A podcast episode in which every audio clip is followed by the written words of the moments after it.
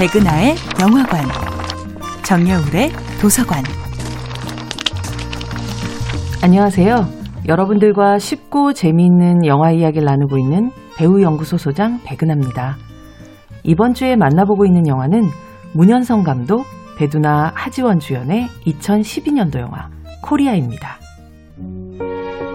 K-팝, K-드라마 등 K, 즉 코리아라는 수식은 이제 대한민국만이 만들어낼 수 있는 콘텐츠에 대한 자부심의 다른 말인데요. 사실 영화 코리아가 다루고 있는 Made in Korea의 분단 상황 역시 세계 유일한 분단 국가인 한국에서만 나올 수 있는 소재죠. 이 영화의 남과 북의 선수들이 단일팀을 이룬다는 설정과 끝내 해체될 수밖에 없는 팀이라는 비극을 제한다면 그저 심심한 스포츠 영화에 머물렀을 겁니다. 베를린 장벽이 무너지기 전 동독과 서독으로 나누어졌던 아픈 역사를 가진 독일은 이제 영화적으로 그 과거를 처절하게 기술하거나 통렬하게 비판하거나 때론 낭만적으로 추억하는 단계에 이르렀죠. 하지만 대한민국은 여전히 한 치 앞도 예상할 수 없는 남북 관계 속에서 지속적으로 다양한 방식의 분단 영화들을 만들어가는 중입니다. 전후 프로파간다 수준의 반공 영화의 시대를 지나 세기 말에 등장한 영화 쉬리는 분단을 블록버스터 액션물과 멜로 장르에 접합시켜 큰 성공을 얻었습니다.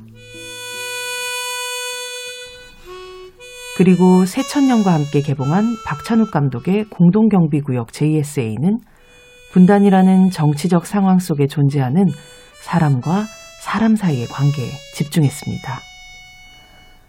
정우성, 곽도원 주연의 강철비, 황정민, 이성민 주연의 공작처럼 액션과 정치 스리러 속에 남과 북 남성들의 브로맨스에 가까운 우정을 더하기도 했죠.